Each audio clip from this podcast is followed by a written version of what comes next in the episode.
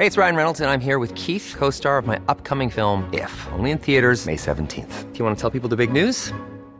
All right, I'll do. Sign up now and you'll get unlimited for $15 a month in six months of Paramount Plus Essential Plan on us. Mintmobile.com slash switch.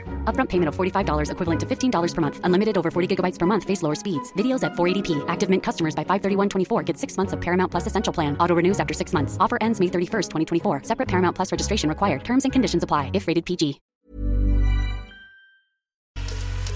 Bienvenue dans Rêve Rêve, la nouvelle série sonore de 20 minutes. Nos journalistes Anne Demoulin, Thomas Veil sont partis sur les traces des rêves et des free parties en se demandant la teuf fait-elle toujours rêver? Et pour ce troisième épisode, on parle de l'exportation de ces soirées du Royaume-Uni vers la France à la toute fin des années 80.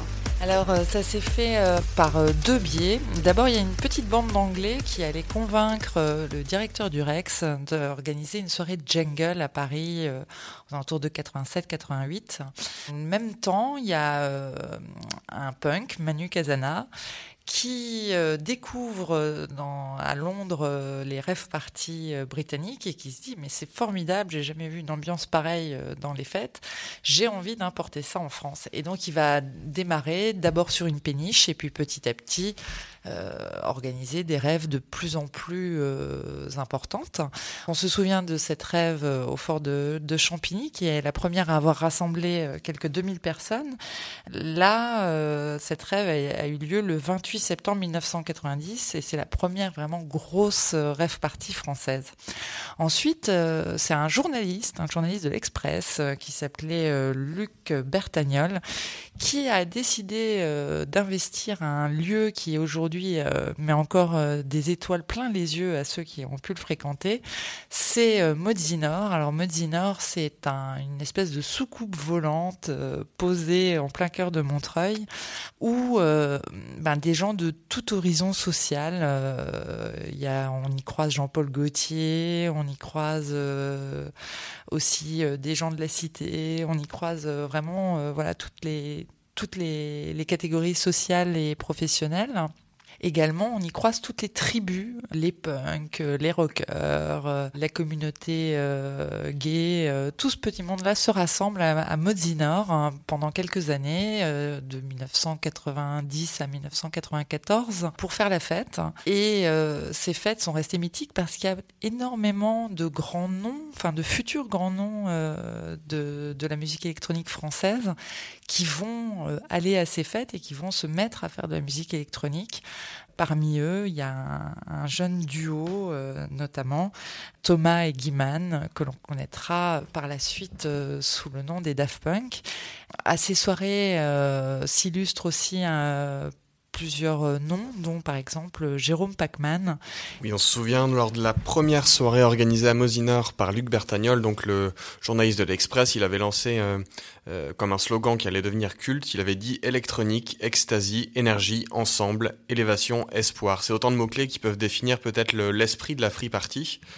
Et je rajoute également un point au sujet de Jérôme Bachman qu'on a rencontré, qui lui est justement resté dans, dans cet esprit-là, dans, dans la synergie, dans l'ensemble, dans tout ce qu'a défini Luc Bertagnol euh, lors de ses soirées mythiques de Mosinor.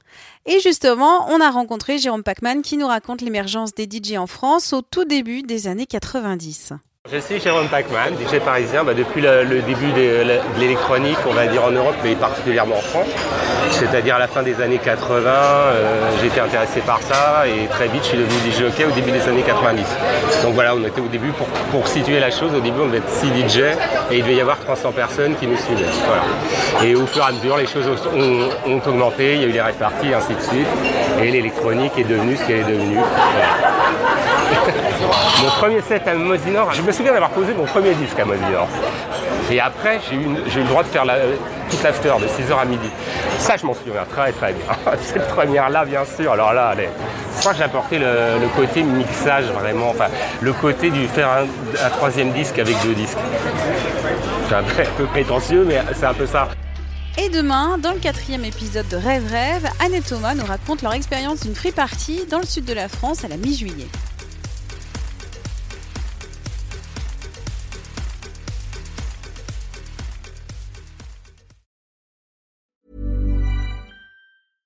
Hey, it's Paige DeSorbo from Giggly Squad. High quality fashion without the price tag. Say hello to Quince. I'm snagging high-end essentials like cozy cashmere sweaters, sleek leather jackets, fine jewelry, and so much more. With Quince being 50 to 80% less than similar brands. And they partner with factories that prioritize safe, ethical, and responsible manufacturing. I love that. Luxury quality within reach. Go to quince.com slash style to get free shipping and 365 day returns on your next order. Quince.com slash style. On ne va pas se quitter comme ça. Vous avez aimé cet épisode? Sportif, généraliste, sexo ou scientifique, varié mais toujours bien informé. Découvrez les autres podcasts de la rédaction 20 minutes sur votre application d'écoute préférée ou directement sur podcast au pluriel .20minutes.fr. Et merci de nous avoir écoutés.